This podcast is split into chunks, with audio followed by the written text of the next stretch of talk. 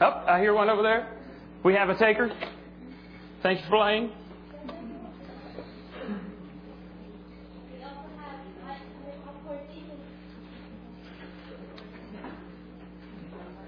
Now, since we are watching the movie Holes and talking about holes today, we thought that everybody should have donut holes. So we're going to have everybody gets a package, but don't open your package until I say one, two, three. So let's go. Let's get the donut holes. Pass them out as well.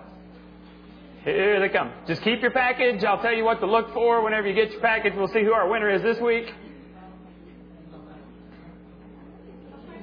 The winner gets the movie holes. You get an NLCCP.com t-shirt. We're all about product placement. That's the latest thing, you know, product placement. We need to just have these things coming out in the movie theater and stuff like that. Uh, and you get two movie tickets. This is kind of funny. I went to buy the, the movie passes and, and I, I told the girl behind the counter, I said, I need to buy some movie passes. She goes, Oh, we don't sell those. I said, okay, what do you, what do you sell? She goes, just a minute, I'll be back. She went back and asked, and she comes back, and she said, we sell gift certificates. And I said, are they individual? She goes, I'll be right back. So she goes and asks again, and I'm standing outside sweating in the in the unbelievable heat. And finally, the manager comes in and says, "Yes, we sell those." I mean, this is what I wanted was was the little. I don't care what you call it, just give me the pass that I can give away at church. Anyway, all right. Have we got donut holes? Yes. Everybody's got donut holes. Oh, we got some people got ripped off. Is that all of them? Oh, well, you got too bad. Oh man. You see, you see how some people rate. Ah, I don't know how. I didn't, I didn't have control of that. Okay, those lucky ones who got donut holes, um, you'll be the envy of the others. Open up your donut hole case and see if you got two movie passes or gift certificates, as they're called at the Shulman theaters. Who got them? They're red. Oh, there we go. Jason and Jamie got two free. You get a date night on us. You also get an NLCCP.com t-shirt. Wear it with pride. You get the movie Holes. Include the babysitter. We could probably work something out on that. Y'all have four? Four under the age of four under the age of six. So if you would like to help out with a date night, you understand. If you have any children, you understand that. Uh, Sometimes mom and dad need a date, a date night. We try to get that into our kids.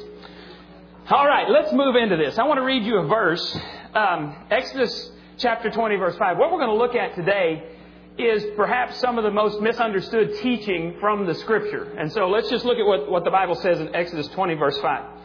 Do not bow down to any idol or worship it, because I am the Lord your God and I tolerate no rivals. That part we understand. Don't worship idols. God says, I am the only one. It's the next part that gets a little bit um, confusing sometimes.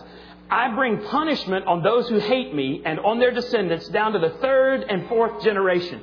I remember in a, being raised in a hellfire and brimstone church and hearing these verses when I was a kid and being scared to death that something my dad did or my granddad or my great great granddad could, could make, make God mad at me and, and force me to suffer the consequences of something somebody else did. And I guess in a sense that's right, but here's the deal. Here's the point that I want you to take away from today. I'm not guilty of my father's sin. If I commit the same sin, if I choose to commit the same sin, then I become guilty of my father's sin. But just because my father's sin does not make me guilty. Just because I'm born into the world doesn't make me guilty of sin. If I have a sin nature, which means you don't have to teach me what to do wrong. I figured that out quite easily. Babies figure that out easily. You have to teach them what to do right. But babies are not guilty of sin because they're born. They're guilty of sin because they choose to sin. Does that make sense? All right. And, and babies don't usually sin. We don't God doesn't hold them accountable for things that they don't understand. They're just being childish. Now, when they get older and they can know right from wrong and they choose to sin, that's when it becomes a sin. You see, I think the environment that we grow up in predisposes us to make certain choices. Let me give you an example. Um, if your parents are poor managers of money, just being in that environment 24 hours a day, seven days a week, 365 days a year, it lends itself to you growing up and being a poor money manager? Or how about this? Parenting skills. Have you ever said, when you were a child or when you were growing up, when you were a teenager, have you ever said, I'll never do that to my children. I'll never say that to my children. Only to find out when those little precious bundles of joy come into the world, that the thing you said you'd never say pops out of your mouth whenever you're under pressure. Or you react that same way. I am like my dad, and in most ways that is excellent. I consider that a compliment. But there are some negative things that I'm like my dad as well that drive me nuts, and I don't want to do that. And when I'm under pressure, that stuff comes out. And, and what happens is we become like our parents because we're in this environment so long, for 18 years at least, some of us longer than that, some of us, anyway, we won't go there. Um, but, but we become like our parents until someone says, I want to stop this cycle. I want to be the one who says no more. And so if, if you have a predisposition to alcoholism, somebody's got to step up and say, no, I'm not going to be the one anymore. Or drugs or whatever it is. And, and God offers a way to help with that. And, and see, here's why I believe that. Look at the next verse. Exodus 20 verse 6. Very next verse. God says, But I lavish my love on those who love me and obey my commands, even for a thousand generations. Now, here's what I think. And, and if you study the scripture, you'll see this. When my father chooses to sin, he brings me up in an atmosphere of sin, and I'm going to pay the consequences because I'm in the atmosphere of sin. For example, in the Old Testament, um, God kept telling the, the Israelites, Do not sin, obey me, or I will destroy you and let you be taken captive by another nation. They kept disobeying. Read Judges. It happens over and over again in Judges. Eventually, all of Israel falls and they're taken captive by the Babylonians. And so, uh, Nehemiah, who we're studying the first Wednesday of each month, Nehemiah was probably born in captivity. Was it Nehemiah's sin that caused Israel to fall? No. But he was paying the consequences for his ancestors, his predecessors' sin. Does that make sense? Okay, now, with that as a background, um, God says anyone that chooses to follow Him, He'll bless them, obey His commands, and His blessing will go much further than your sin. Does that make sense? A thousand generations will be blessed if you obey God. Third or fourth generation will be affected if you disobey God. All right, now, with that in mind, let's consider holes and let's look at this generational curse thing.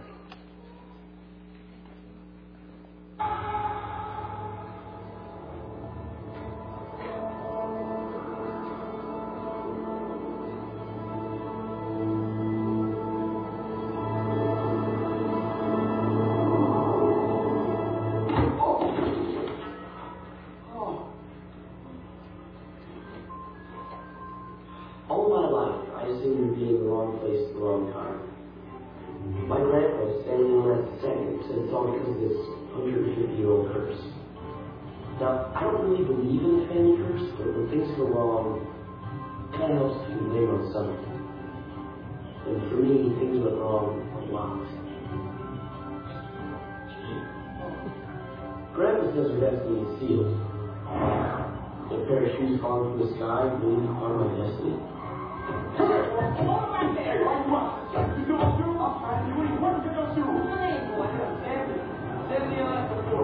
You see, my father, Stanley Yelnats III, is an inventor, and for the last few years he's been trying to find a cure. Your foot over there. I'm glad. This whole floor smells like stinky feet.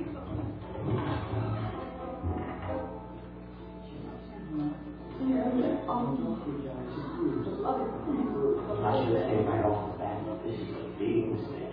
head under no talk to our Lord. You're going to be sorry you for your everlasting standing on that. Oh, Let me see that. Why not? We have some.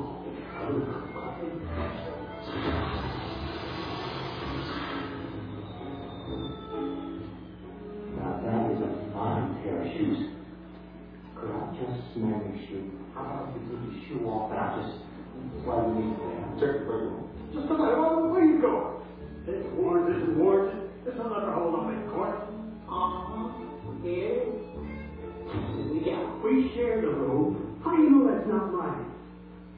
Which bridge is yours? You don't have to answer that. We have the right to remain silent. Oh, wouldn't that be nice? All because you're no good, dirty, rotten, pig stealing, great great grandpa. There's no curse on this thing. There is on the men's. If only, if only the woodpecker sang And the star on the tree was as soft as the sky. Not my table. Relax. I'll the curse anyway. All right. How many of you have seen this movie, Holes? Okay, about maybe half. Uh, great movie. Janie and I uh, really like. You guys get to see it for free anytime you want to now. Um, we really like this movie. Now, I like what he said I don't really believe in the family curse, but when things go wrong, it kind of helps if you can blame it on something. You ever needed something that you could blame the problems in your life on so that you don't have to look in the mirror and blame it on yourself? That's what we tend to do. Um, he says, and for me, things went wrong a lot. Now, he's Stanley Yelnats the fourth. Personally, I think that's kind of a curse. If you're gonna, and and the way they got it is Yelnats is Stanley spelled backwards, and so three generations prior they figured that out, and they named all of the boys Stanley Yelnats, and, and they added a number on. Now, Grandpa in this movie is very pessimistic, and he says our destiny is sealed. Now, I want you to think about that. If our destiny is sealed, what that means is we go through life and we kind of just exist, and whatever happens, happens. And if it's bad, we complain and we whine and we moan about it. If it's good, you know, I guess maybe we had some good luck, but probably destiny is going to bring us back around to the bad luck side. And, and that just, that seems to raise a bunch of victims. And it seems to be the pattern in America. We, we come up with new diseases to blame poor choices really what we all call it is stupidity. Um, we're going to do some studying in, in Proverbs in, in a while. Um, and, and Proverbs uh, contrast wisdom with foolishness and the wise with fools. And really, what we've got to admit a lot of times is we're just fools. We just do stupid stuff. And uh, we try to blame it on other things. Now, here is the explanation now, Stanley says, I don't believe in curses and family curses, but here's the explanation from Granddad about this 150 year old curse. It was all because of your no good, dirty, rotten, Shakespeare's great great grandfather. And you, young man. It started in the little village in Latvia. He was shoveling in Morris Menke's barn when Myra, his beautiful daughter, walked by. and that was it. So what does your great-great-grandfather do? He goes to a fortune teller, uh, Madame Zeroni, for advice. Do you think about his Myra again? No, that's when our troubles began. Listen to Myra. You should go to America. That's when I'm coming. That's the future. Not where it is. Forget the empty as a lollipop. Mr. Mason, would like your permission to marry your daughter. You do? Igor Barkov has offered his father's stigma. What do you got? A heart full of love. He's just a boy.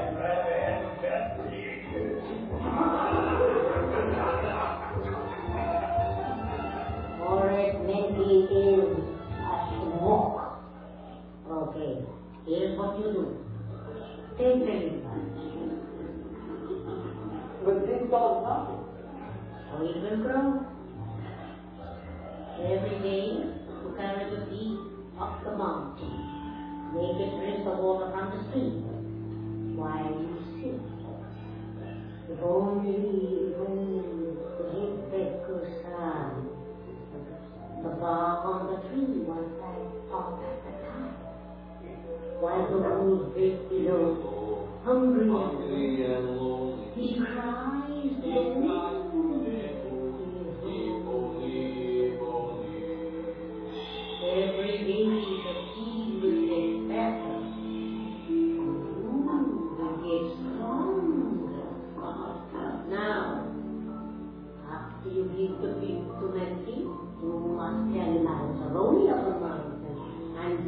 while I drink, so I can get strong too. but if you forget to come back for Lanzaroni, you and your family will be cursed for always and eternity.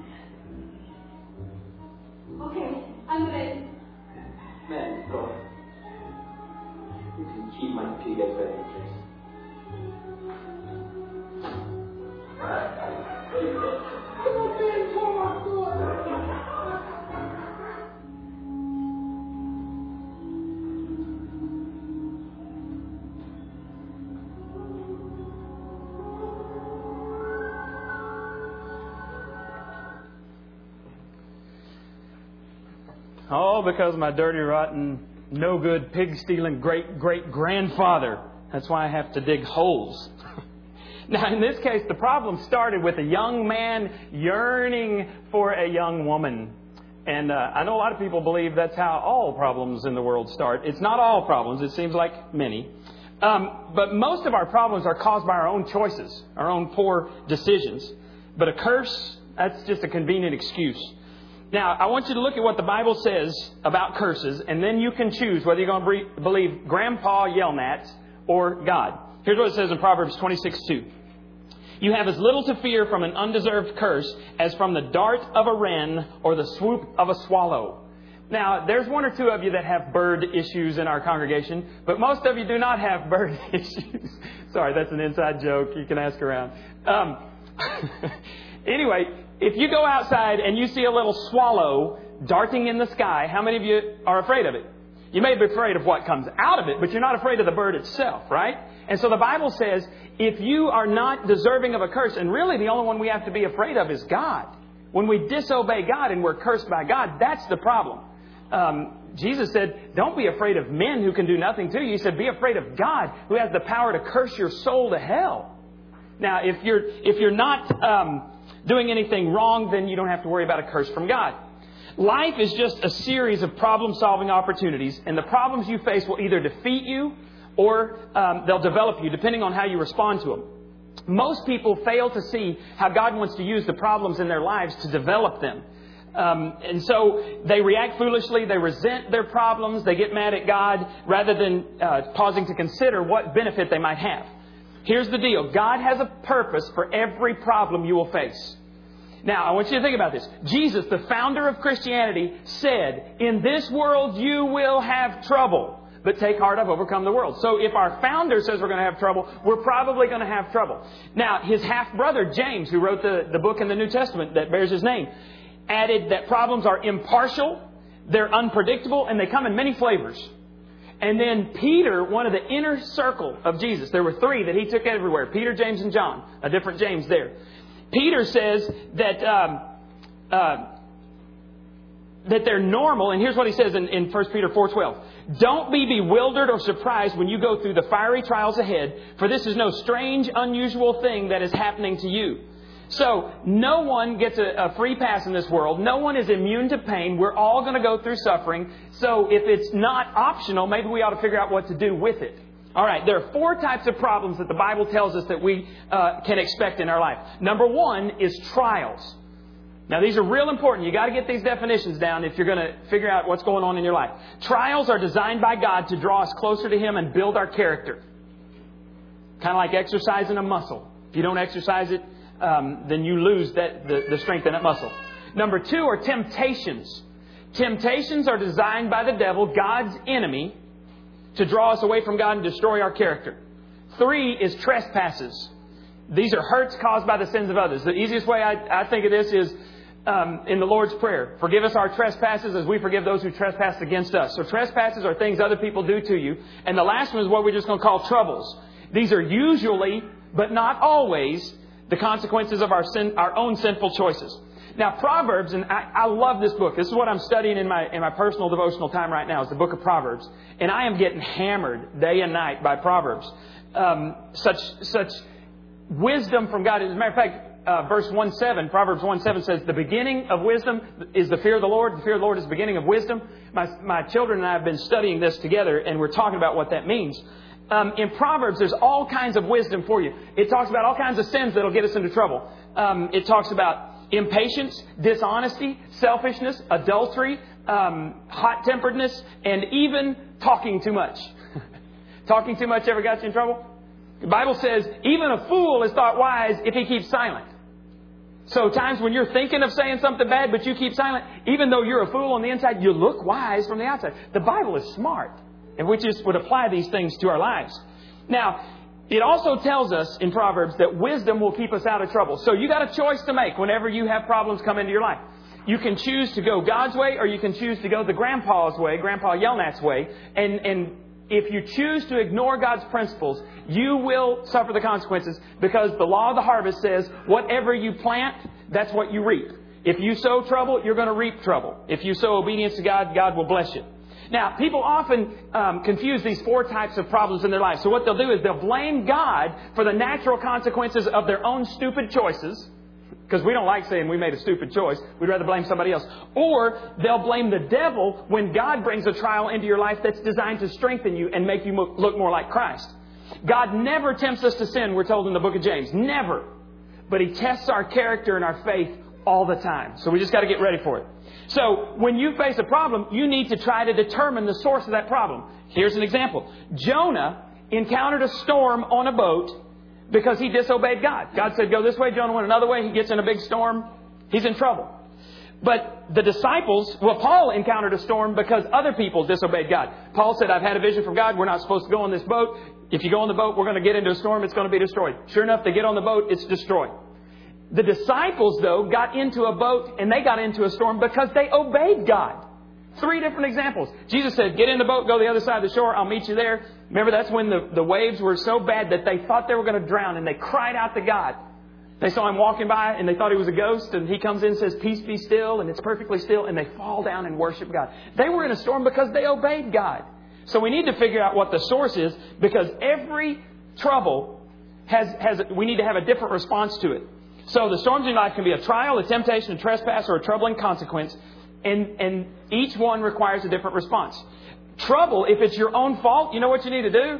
You need to fess up to God and say, God, I blew it. Repent means you change your mind, which then changes your actions, so you have a different outcome in life. Now, if it's a temptation, you should resist it. Um, and, and, matter of fact, a lot of times you just run away from it. Um, that's what Joseph did in the Old Testament. Whenever Potiphar's wife, it says, was throwing herself at him day after day. One day she grabs him there in the house. She grabs him. He literally runs away. She held on to his robe, runs away. He's out in his underwear running outside, but he's away from the temptation. he ran from that temptation. Um, a lot of us try to stay there and then we succumb to that temptation because we're not strong enough to resist it. If it's a trespass against you by others, you know what the Bible tells us to do? Release them and forgive them. Because when you're bitter towards somebody, all it does is eat you up. It doesn't hurt them. It hurts you. And if it's a trouble or if it's a trial that comes from God, you know what you need to do? And y'all not going to like this. Relax. Relax. I used to hate it when my coaches would make me run wind sprints. I hated it. They'd get the little timer out, and if you didn't get it in a certain amount of time, you had to run again. So you better believe I ran hard enough every time. I'd be sucking wind. I would hurt. I remember my lungs would be burning and my ribs. I would want to reach in and pull my ribs out. Uh, you know, I just couldn't get enough air in my lungs. You know why they did that? So that on Friday night I'd be prepared for a football game or a basketball game. The pain that we're under, God has designed for good in our lives, but we got to let Him handle it. Psalm 119, 71, 72 says, My troubles turned out for the best. They forced me to learn from your textbook. Truth from your mouth means more to me than striking it rich in a gold mine. Now, there are five ways that God wants to use problems in your life, and let's run through these real quickly. First one is God uses problems to direct you. Now, in the movie, there's even a positive spin on problems. Um, Stanley goes to this boys' correctional facility, and Mr. Sir explains the purpose of digging holes. Here it is. And then the Girl babysit here. Now, if you find anything interesting, you are to report it to me or Penn The more than like what you find, you get the rest of the day off. What am I supposed to do I look for, Mr. Sir? You're not looking for anything. You're building character. You take a bad boy, make him dig holes all day in the hot sun, and it turns him into a good boy. That's our philosophy here at Camp Green Club.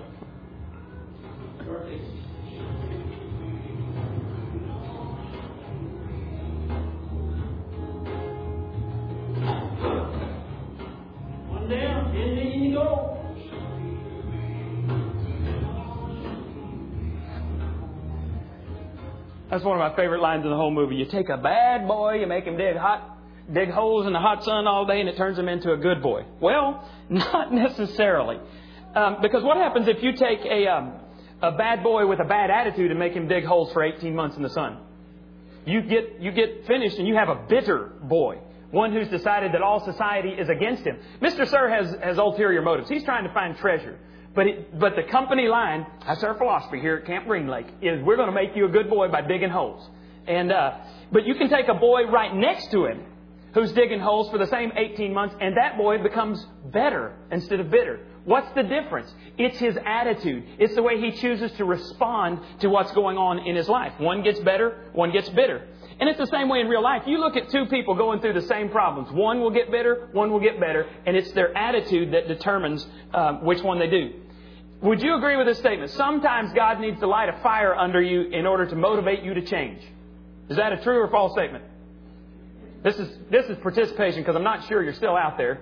Uh, every time we turn the lights out, I got to wonder about you. So, here's the statement again. Sometimes God must light a fire under you in order to motivate you to change your ways. True or false? True. Thank you for playing. I, I like it when you talk back to me. Um, now, here's the deal. Here's what here's what the Bible says. Problems sometimes point us in a new direction. Here's what it says Proverbs 20 30. Sometimes it takes a painful situation to make us change our ways. Does that ever happen? You, ha- you need to do a repair on your house or on your car or something. You will go, now this is men, I'm not necessarily saying the women. Sometimes you'll go and you'll just look at that problem and just eventually ignore it until you can't ignore it anymore. Happened to my truck. Um, my truck kept overheating, I just kept pouring water in.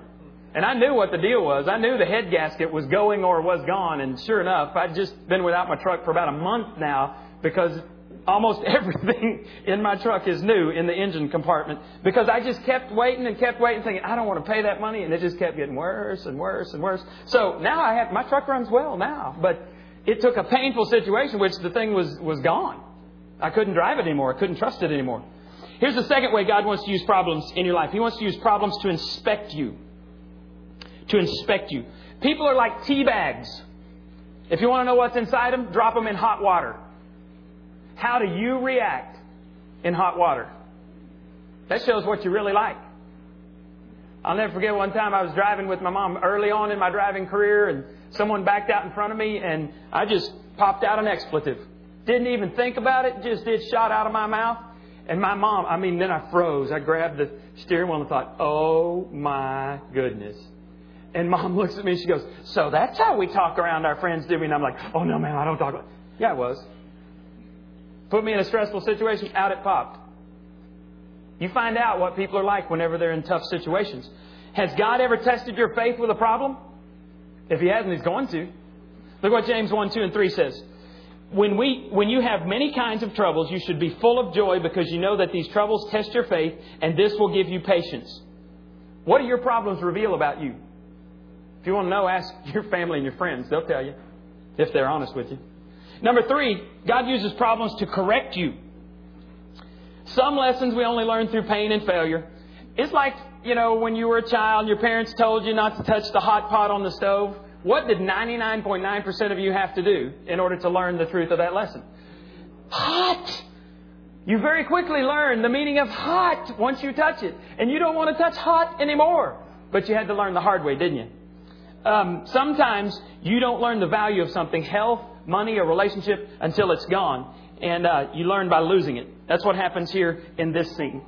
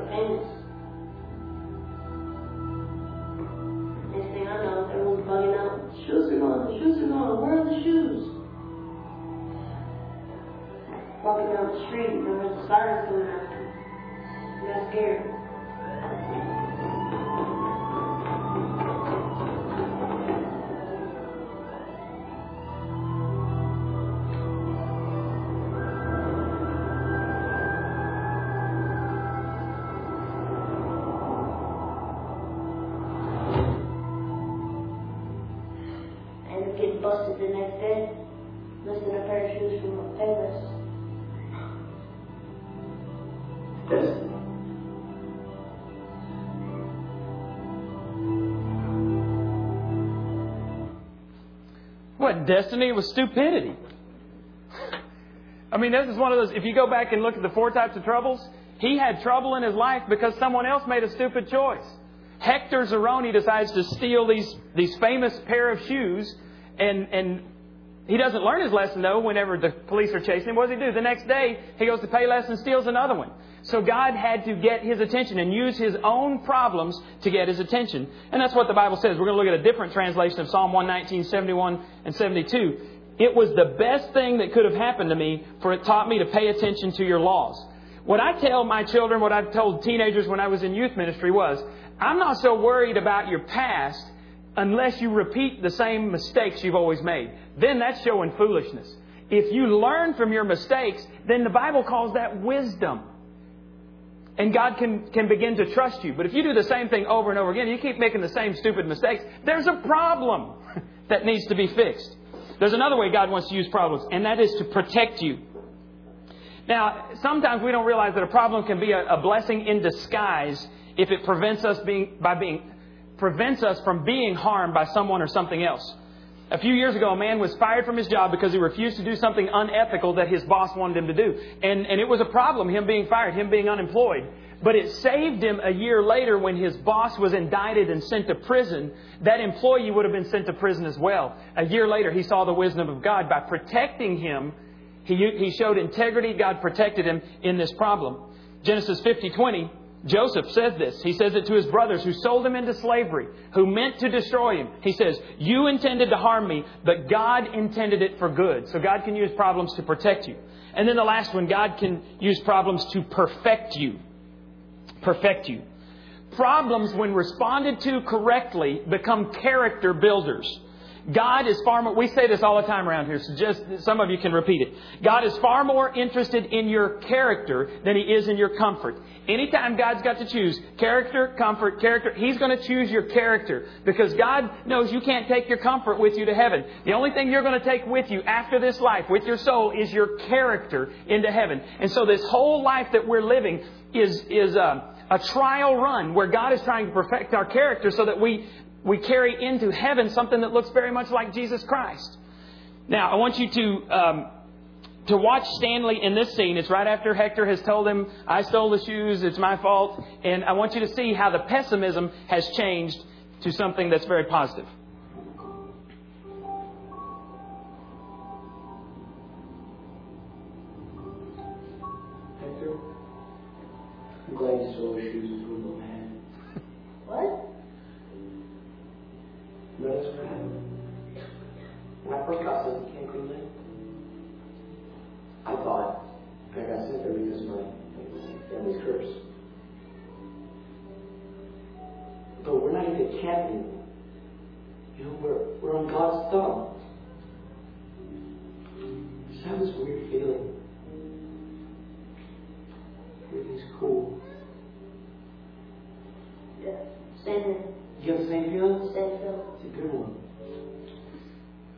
God's thumb is the name of the mountain that they're on because supposedly it resembles God's thumb. And, and I like that line. I just there's several great lines in this movie. We watched it a number of times. But he says, "I'm glad you stole those shoes and threw them on my head." he wouldn't have said that at the beginning. At the beginning, he thought it was his curse. It's because of my no good, dirty, rotten, pig stealing great great grandfather. That's why I'm digging holes. But at the end, he says, "I'm glad because none of this would have happened." He and Hector become great friends. It's it's just got a very good story to it.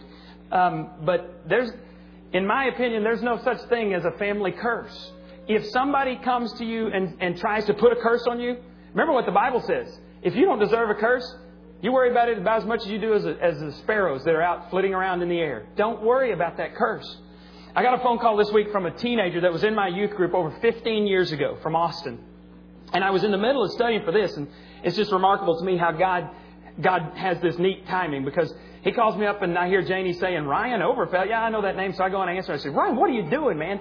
he and I had a great relationship. He came from kind of a troubled home. Um, his parents didn't go to church. He drove 30 minutes to get to our church. He was part of our youth group. We did all kinds of different stuff. He was in a musical one time. He had the lead in a musical. Pretty funny deal. Just a stud athlete, good looking kid. And, um, and he got in a lot of trouble with girls. He, he got a girl pregnant. Um, they got married. And he was telling me what has happened since. I saw him at a funeral years ago and he was he was still making some bad decisions and, and anyway. So he calls me and he says he goes hey man i was talking to somebody. Your name came up. I just thought i needed to call and tell you what's been going on in my life. And he told me about this. He, he gets married to this girl that, that he got pregnant and a couple of years into the marriage he catches her having an affair with somebody else.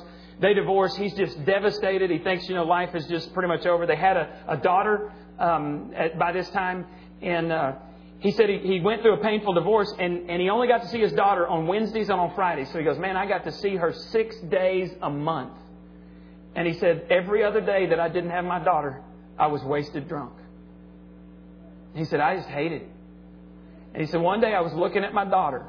When I was sober, I was looking at my daughter and he said, For her sake, I either got to get busy living or get busy dying. He said, I got to make a choice. And he said, I decided to get busy living. And so he starts telling me about he, he fought for custody of his daughter. He started telling me that he got back in church and, and that they go to church every weekend because his, his former wife doesn't believe in the church thing and doesn't want to take the daughter. So he's taking responsibility to take his daughter. She's now six years old. He was telling me all about this. She recently accepted Christ and was about to be baptized. And he was telling me all this stuff. And he goes, and guess what, man? He goes, I'm one of the G-Force leaders in our children's uh, ministry at church. I said, dude, we use G-Force. He goes, well, you know the goofy sidekick, the part that Ryan plays downstairs? That's what Ryan, this, this Ryan Overfelt, that's what he's doing now. And I was going, man, God has used what's happened in your life. You've chosen to, to let God put a positive spin on it. He goes, let me tell you something. He goes, I have my own um, um, pesticide business now. He goes, let me tell you what God's done. Three years ago, this was before his divorce. Three years ago, he's, he's spraying at a house, and a man is talking to him. And no, this, I'm sorry, this is right after his divorce. man's talking to him, and he said, Man, you know, I'm, I'm kind of down because my wife cheated. She had an affair, and, and we got a divorce. And the guy said, Wow, that's really tough. Didn't think much of it. Didn't see the guy for three years. Went just recently to the guy's house, and the guy just opens up and pours out his heart, and he goes, I just caught my wife having an affair. And Ryan said, Well, let me tell you how God walked me through it do. And he said, not only that, he said, I had another appointment afterwards. He said, as I'm driving to this man's house, before I get there, the lady who, who was after him calls me and reschedules the appointment. He said, that was a God thing. He knew I was going to have to spend some extra time telling this man how God had, had brought my life about. Then he tells about this other lady who was going through a tough time. He just, I'm going, dude, God is just bringing you to all of these people through a pesticide business. I said, it's not an accident that you're getting into these homes and you're meeting people and you're telling them about God. He goes, I know. He, I said, dude, you are on, you are moving full speed towards God. And I said, that's awesome because you're allowing God to take your pain. And I said, God will take the biggest mistakes in your past. And if you let Him, He'll allow that to be a connection point with other people. Because I said, dude, who would be the best person to be a counselor for someone who's gone through divorce? And I said, someone who's gone through divorce. They know what it's like. Who would be the best person um, to counsel girls about an abortion? Someone who's gone through an abortion. And, and that's a huge mistake that people make. But it's not a mistake that Jesus Christ can't redeem. When he died on the cross, his blood was shed so that all of us, all of our sins could be forgiven. And your most painful mistake, your biggest problems, God will use that to bring people to Christ if you let him. But the choice is yours. You can get bitter or you can get better. Ryan chose to get better. He's a living example of this verse, Romans 5, 3, and 4. We can rejoice when we run into problems. They help us learn to be patient, and patience develops strength of character in us and helps us trust God more each time we use it until finally our hope and our faith are strong and steady. That's where we're trying to get. That's where, where God's trying to get us. So that our faith is not something we talk about on Sundays. Our faith is something we live out every day of the week. And people begin to see that and they see a hope in you. They see a radiance in you. I've told the story about there's a 90 year old woman at the Alterra Sterling house. When I go in there, that woman is the happiest person I've ever seen. Hugs me, kisses me, and says, I pray for you every day, Doug. Did you know that I pray for you? I said, Yes, ma'am, I know that. This lady has lost children. She lost a child at the age of three on a, in a drilling rig accident. She lost a grandson when he was 11 to leukemia. She just lost a great grandson a few years ago in a car accident outside a church service. She has had unbelievable pain and suffering in her life. And she's one of the sweetest, most caring, peace filled, joy filled people I've ever met. Why? Because she didn't get bitter. She allowed God to take that pain and to make her better. So the choice is yours. Take your registration cards real quickly, if you would. And just